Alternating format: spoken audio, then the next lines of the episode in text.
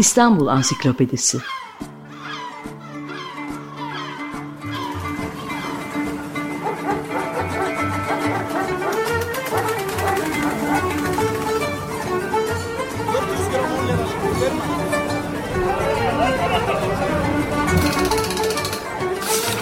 İnsanlar, olaylar, mekanlar, gelenekler ve ihtiyaçlar üzerinden şehrin tarihinden sayfalar.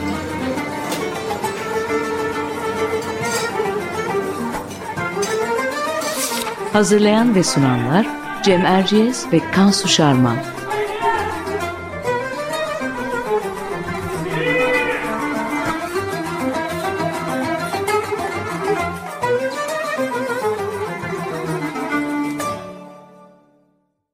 Merhaba ben Kansu Şarman. Açık Radyo'da Cem Erciyes ile birlikte hazırladığımız İstanbul Ansiklopedisi'nde yeni bir programdayız. Bu hafta toplumsal mücadele tarihine küçük bir yolculuk yapacağız.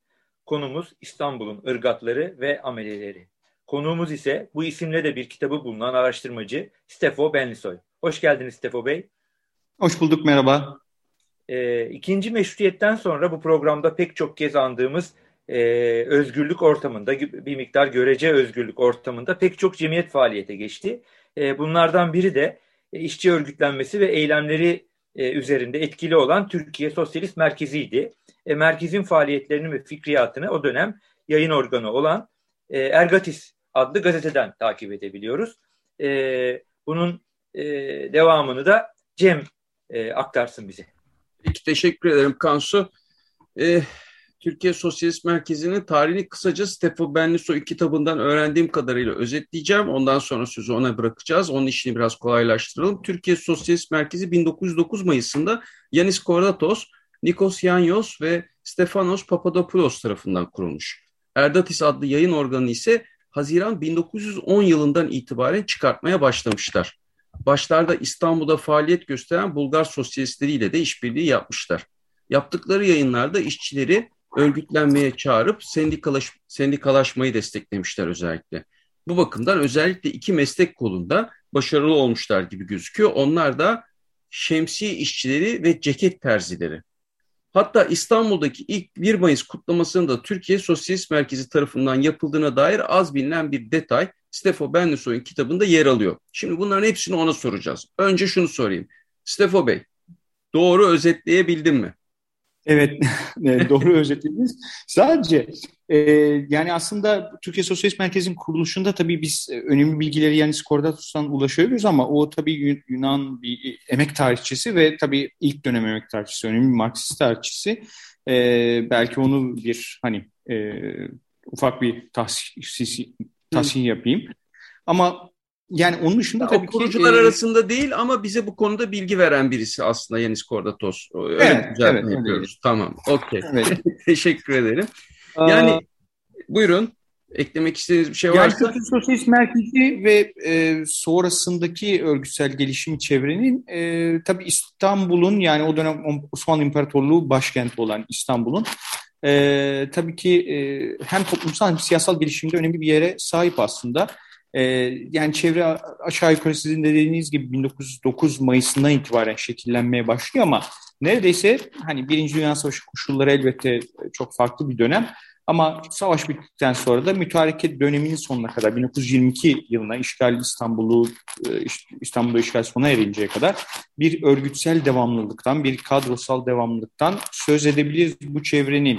Yani Türkiye Sosyalist Merkezi e, 1911 yılı itibariyle yavaş yavaş işte Sosyal Araştırmalar Merkezi yani daha doğru bir ifadeyle Der Saadet Tetebbuatı İçtimaiye Cemiyeti'ne dönüşecek. Ve Hı-hı. aynı zamanda e, Der Saadet Amele Cemiyetleri İttihadını da örgütlemeye başlayacak. Dolayısıyla çevrenin değiş isminde bazı değişimler söz konusu. Sadece isminde e, bazı değişimler söz konusu değil. Aynı zamanda çevrenin böyle e, siyasal yaklaşımlarında da belli bir değişim, vurgu farkları ortaya çıkmaya başlayacak. Elbette tabii ki çevre bir e, nasıl diyelim bir sosyalist işçi örgütü olma iddiasında. Yani çok ciddi bir şekilde e, sendikalar örgütlemeye çalışacak. Özellikle e, nasıl diyelim zanaat temelli yani küçük ölçekli atölye üretiminde. Yani biz işçi derken çoğunlukla aklımıza, zihnimize e, belki sonraki dönemin böyle büyük fabrikaları, işte yüzlerce işçinin çalıştığı markaların bulunduğu fabrikalar, e, ağır sanayi işletmeleri geliyor ama e, Osmanlı İstanbul'unda tabii ki emeğin e, durumu e, daha farklı. Elbette e, çok sayıda fazla işçi çalışanın e, fabrikalar, sektörler var. İşte hani reji, Cibali'deki işte tütün fabrikası, e, rıhtımlar, limanlar, çok sayıda tramvay işçileri elbette bunlar var. Ama bunun ötesinde tabii ki çok ciddi bir e, e küçük ölçekli atölye üretimi diyebileceğimiz e, e, farklı sektörler var. Yani terzilerden işte e, mücellitlere, matbaa işçilerine, e, berber işçilerden marangoz işçilerine, marangoz atölyelerindeki işçilere kadar çok farklı böyle küçük ölçekli e, zanaat temelli üretim me yoğunlaşacak bu çevre. Ve dediğim gibi zaman içerisinde bu sınıf temelli bu sektördeki hani lonca e, ilişkilerini ortadan kaldırıp yerine sınıf temelli dedikleri e, sendikacılık anlayışını yerleştirmeye çalışırken de siyasal çevrenin bazı vurgularında farklılık oluşacak. E, kitapta da vurgulamaya çalıştım. Belki biraz e, kitabın yayınlanışından beri de çalışmalarımda gördüm. Daha güçlü bir şekilde gördüm. E, çevrenin e, daha klasik diyelim bir e, sosyal demokrat örgütten, o dönemin sosyal demokrat örgütünden yani diyelim e, yani Marksist esinli sosyal demokrasiden giderek e, devrimci sendikalist dediğimiz hı hı. eğilime doğru kaydığı yani Fransız sendikalizmi ya da e, işte İspanya'da, İtalya'da, Fransa'da, Güneydoğu Avrupa'da gördüğüm, e, Güney e, Avrupa'da gördüğümüz devrimci sendikalizme yani bir şekilde siyasal partileri reddeden, e, daha doğrudan eyleme dayanan e, bir sosyalizm vurgusuna doğru kaydığını, e, anarko sendikalizm ya da devrimci sendikalizm dediğimiz akıma doğru kaydığını net bir şekilde görebiliyoruz. Dolayısıyla karşı karşıya olduğumuz çevre hem bir yanıyla İstanbul'daki emek hareketinde e, imkan bulduğunda önemli katkılar yapabilen bir çevre hem de e, belli ölçüde tabii ki dünyadaki e, işçi hareketindeki sosyal hareket gelişmeleri takip eden bunu, buna göre kendi yapısını uyarlayan bir çevre. Evet. Diyerek böyle bir siz, evet çok güzel e, işin teorik çerçevesini de e, belirlediniz. O arada e, şey tabii çok ilginç yani 1909'da İstanbul'da epey hareketli bir e, işçi ortamı da var belli ki. E, tabii e, yani meslek gruplarının böyle loncalar ya da meslek e, ce, ce, cemiyetler altında toplanması da bir geleneği var Osmanlı'da. Bunun da herhalde bir uzantısı. Çünkü neredeyse her meslek dalının bir e, cemiyeti, bir topluluğu var değil mi? Bize mesela sayar mısınız evet. o dönem hangi meslek grupları var? E, yani çok sayıda tabii meslek grubu var ve e, bunlar tabii ki... Örnekler yani... ver, verseniz böyle ilginç o zamanlar hangi meslek gruplarının e, aktif olduğunu duymak da e, insana ilginç geliyor çünkü. Evet yani e, en azından Türkiye Sosyalist Merkezi ve sonrasındaki Dersaadet Ameliye Cemiyetleri İttihadı'nın e, örgütlemeye çalıştığı mesela şeylere bakacak olursak işte terzi işçilerinden bahsettim. Şemsiye işçileri var. E, döşemeci işçiler var. E, marangoz işçiler var. E, mücellit işçiler var yani ciltçi işçiler var. Hı hı. E, erkek terzi işçileri var. Erkek giysileri terzi işçileri var tabii onu da şey yaptım. Bir de kadın terzi işçileri var. Bunlar ayrı. Ayrı Değirmenci işçiler. Evet. Evet. Tabii. Berber işçileri, e, rıhtım işçileri elbette tabii en büyük yani İstanbul'un e, şeyi açısından baktığımızda en önemli şeylerden bir tanesi. E, yine tezgahta işçiler, e, hizmet sektörü geliştikçe. Hı hı. Elbette işte eczacılar, bira işçileri, işte bu Monti gibi büyük fabrikalar var. Onların, e, onlarda çalışan işçiler. E, marangoz işçileri çok önemli. Marangoz işçileri zira neredeyse e, yani 1920'li yılların ortalarına kadar e, hani hem önce bir e, sol gelenek bir e, içerisine bürünecekler. Daha sonra da tabii bir e, komünizmin çok etkili olduğu diyelim. Yani kadroların çıktığı bir sendika olacak. Marangoz ee, özellikle. Tabii tabii. Ee, yani reji işçilerini söyledik. Ee, evet, makine işçileri söz konusu. Demirci işçileri tabii ki. E, fırın işçileri dedik ama simitçiler falan gibi. Dolayısıyla baktığımız zaman e, kelimenin gerçek anlamıyla böyle çok hani e, e, küçük ölçekli atölye üretimi dediğimiz üretimde de e, çok ciddi örgütlenme çabaları var. Tabii sizin de dediğiniz gibi e, lonca geleneği Osmanlı'da var. E, tabii İstanbul, Osmanlı İmparatorluğu'nun başkenti İstanbul e, emekçi sınıflarını gözümüzün önüne getirdiğimiz zaman belki bugünlere bir paralellik kurarak şunu söyleyebiliriz. O dönemin emekçi sınıfları, işçi sınıfları Osmanlı İmparatorluğu başkentindeki tabii etnik olarak, dini olarak, e, mezhebi olarak, mali olarak bölünmüş bir sınıf. Çoğu zaman loncalarda da hala 20. yüzyılda hı hı. loncalarda da hala e, o loncada etkin olanlar çoğunlukla aynı dini, etnik, mahalli kimliği hatta paylaşan simalardan oluşabiliyorlar. Yani işte en meşhur örnek e, Sinan Sonlu Havyarcılar. Yani işte bugün Mustafa Paşa dediğimiz bir e, Kapadokya'daki bir kasabadan doğrudan gelen ve İstanbul'da aslında havyarcılığı uzun yıllar yürütenler gibi yani belli mesleki gruplarda belli mahalli, mezhebi, dini topluluklar yoğunlaşıyorlar. Şimdi bunların içerisinde tabii ki e, bir o lonca geleneğinin yavaş yavaş kırıldığını görüyoruz ama yine de biraz önce söylediğim gibi evet. aynı mezhep, aynı dini kimlik, aynı mali kimliği paylaşan patronla işçiler arasında da kalfalar arasında, oraya, usta kalfa or, arasında. Oraya geleceğiz. Arada ben bir şey sormak istiyorum. En baştan sormak istediğim şey e, yani Türkiye Sosyalist Merkezi'nin adı neden Osmanlı Sosyalist Merkezi değil de Türkiye? E, özellikle de hani e, Rum Rumların ağırlıkta olduğu bir örgütün kendisi Türkiye demesinin e, o dönemki bir e, anlamı olmalı. Bize kısaca onu bir söyler misiniz? Yani şöyle tabii yani bir, ikinci meşrutiyet dönemine geldiğimizde artık Türkiye ismi yani Osmanlı İmparatorluk için kullanılan bir isim. Hı hı. Ee, yani Türkiye Sosyalist Merkezi'nin yayınlarında da sonradan başka isimler alan e, bu çevrenin yayınlarında ve metinlerinde de Türkiye ismi tabii Osmanlı İmparatorluğu'nun yerine geçecek bir biçimde kullanılıyor ve bunun bir e, etnik bir ya da ulusal bir şeyle kullanılmadığını görüyoruz. Yani Osmanlı İmparatorluğu'nun yerine rahatlıkla Türkiye ismi artık ikinci meşrutiyette kullanılıyor. Bunda da herhangi bir e, şey yok. Yani bir beis görülmüyor ve bir ulusal, etnik veya bir e, şey konotasyonla kullanılmıyor. Ben Dolayısıyla bunu bir şey söyleyebilirim. istiyorum. E, zaten Erdatis'teki yazılardan anlıyoruz ki Türkiye Sosyalist Merkezi millet ayrımına da zaten karşı. işçileri sınıf ekseninde birleşmeye çağırıyor. E, biraz açar mısınız bunu? E, bu dernekte sadece Rumlar mı vardı? Farklı milletlere de açık mıydı?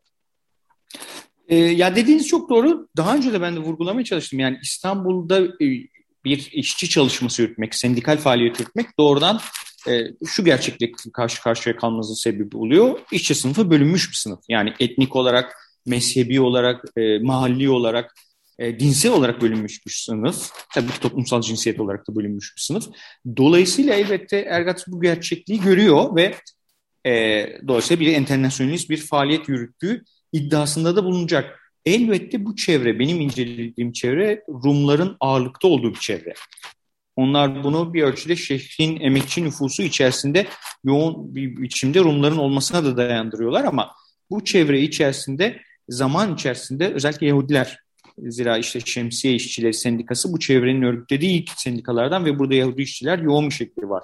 Hmm. Yine e, Türk ya da Müslüman olarak ifade ediliyor. İşte Boşnak, yine e, Bulgar işçiler yani e, bazı sektörlerde ciddi Bulgar varlığı var ve unutmayalım kitapta da vurgulamaya çalıştım. E, Bulgar sosyal demokrasi bir biçimde hem Makedonya'da hem Osmanlı İmparatorluğu'nda Trakya'da falan çok etkili bir e, yapı.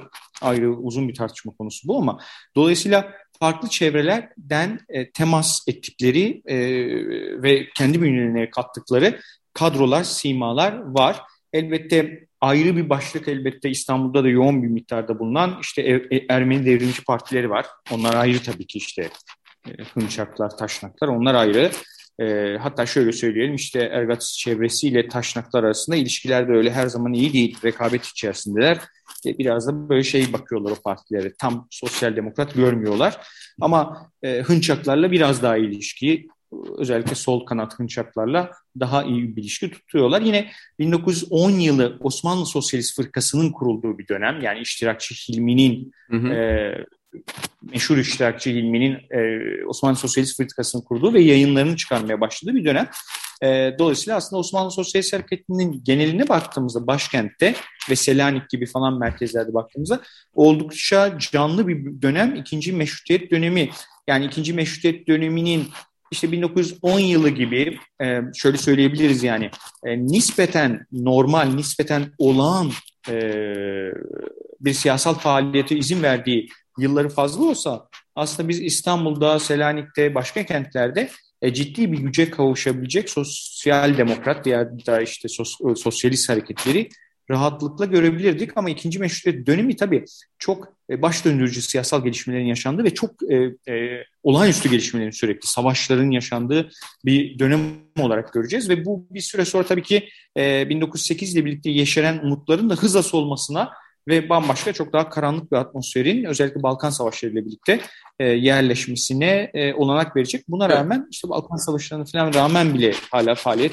sürdürecek bu örgüt. Er, er, Ergatis'e baktığımızda tabii çok ilginç şeyler var. Yani ilginçten kastettiğim aslında ilginç değil, güzel. Yani işte ne bileyim e, şimdi kitaptan şöyle kopya çekerek söylemeye çalışıyorum. Marangozlar e, Kurdesi biraderlerin marangozhanesinde başlıyor. Çalışma saatlerini 12 saate kadar çıkmış e, söm, sömürüye son diyorlar çalışma saatlerinin azalmasını istiyorlar.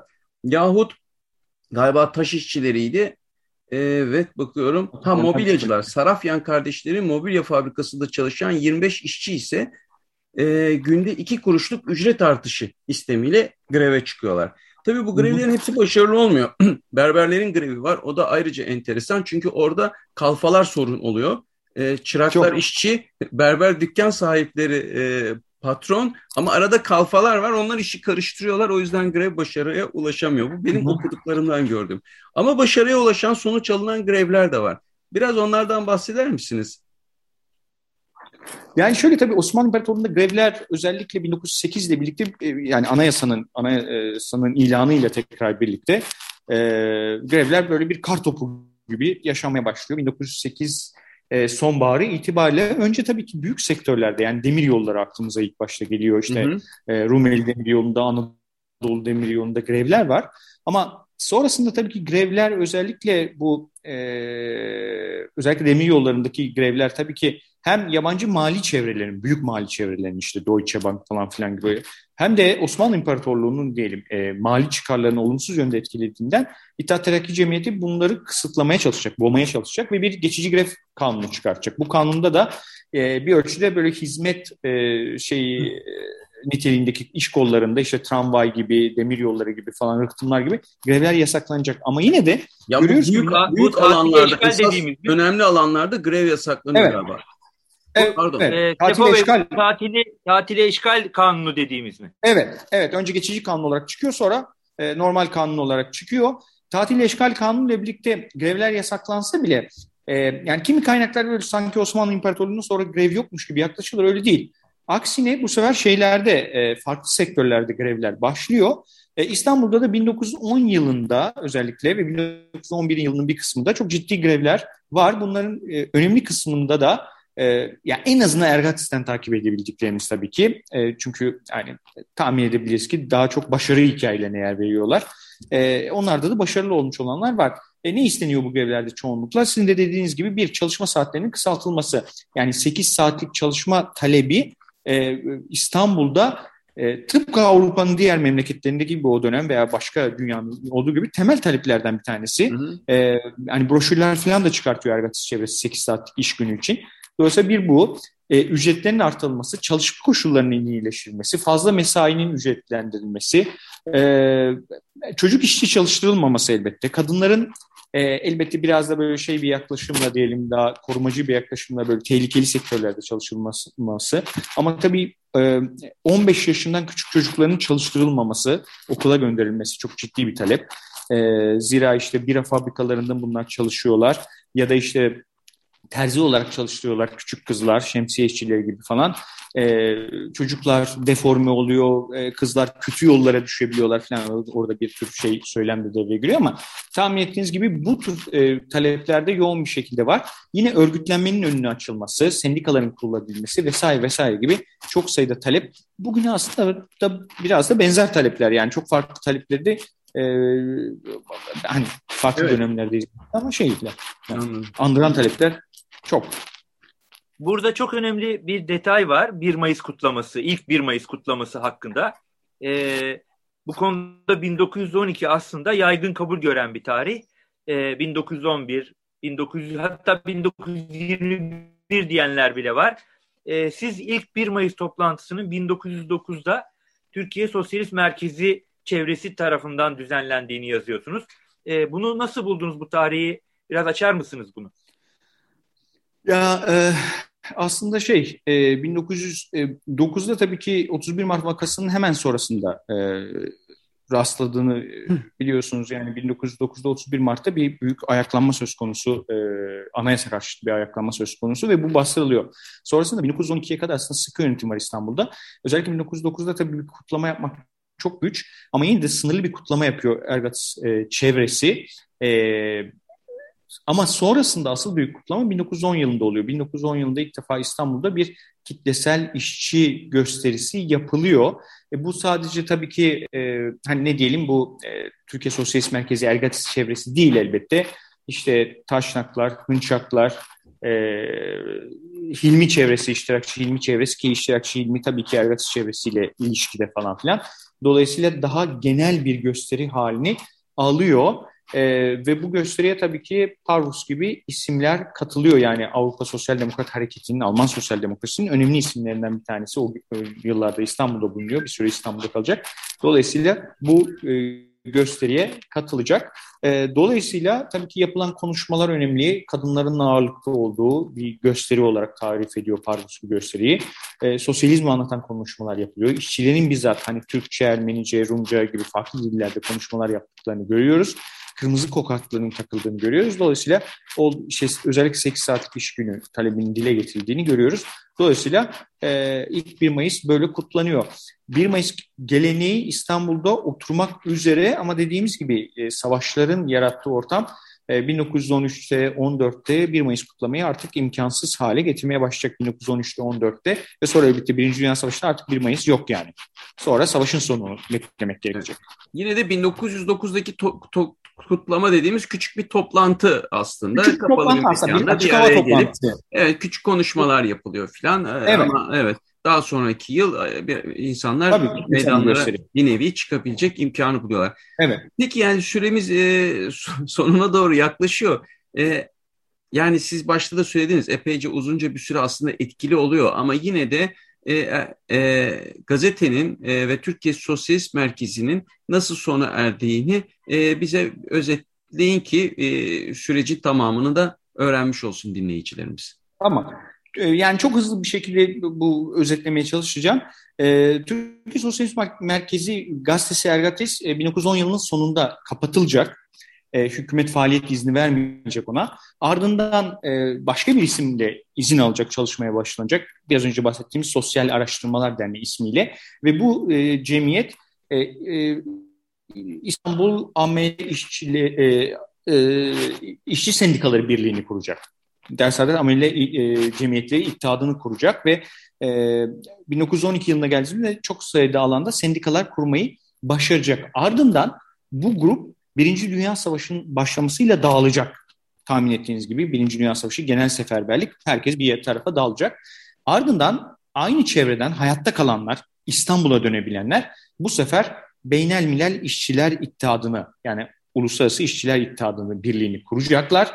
Bu çevrede doğrudan Türkiye Sosyalist Merkezi'nin bir uzantısı olacak. Ama 1919 yılına geldiğimizde Beynel Milel İşçiler İttihadı 1919-20'de kurulacak ve yine işte özellikle rıhtımlarda, marangoz işçiler arasında, işte inşaat işçiler arasında çok köklü bağlar kuracak. Ee, yine Rumlar ağırlıklı üyeleri e, işgal İstanbul'unda tabii ki e, Türklerle bir araya gelmeye çalışacaklar. Hı hı. E, bir ölçüde tabii ki e, hem İstanbul işgalini ve Yunan işgalini farklı değerlendirecekler Osmanlı Rum cemaatinin liderliğinden. Bunu bir e, işgal olarak Sevr Anlaşması'nı kılacaklar, işgal olarak görecekler vesaire vesaire. Yani kitapta tabii çok daha ayrıntılı bunları anlattım. Şimdi vaktimiz kalmıyor.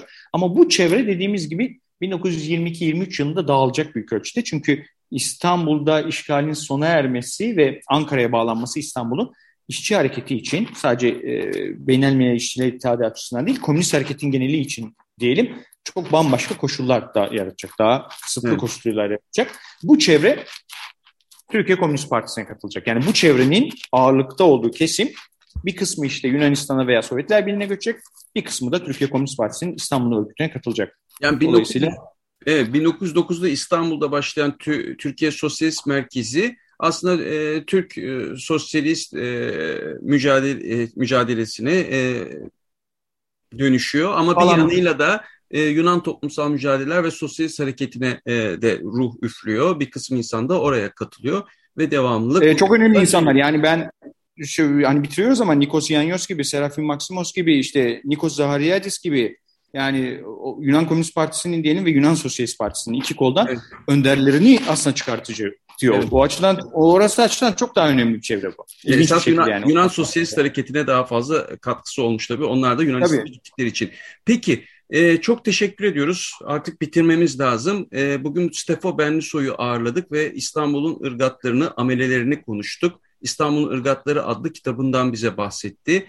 E, kendisine çok teşekkür ediyoruz. Bizi dinleyenlere de hoşçakalın diyoruz. Hoşçakalın. Hoşçakalın. İstanbul Ansiklopedisi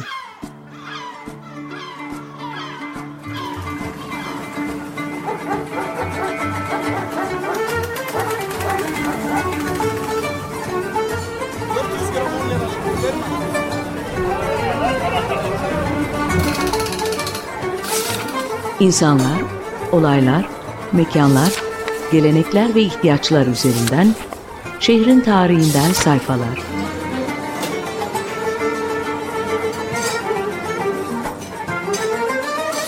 Hazırlayan ve sunanlar Cem Erciyes ve Kansu Şarman.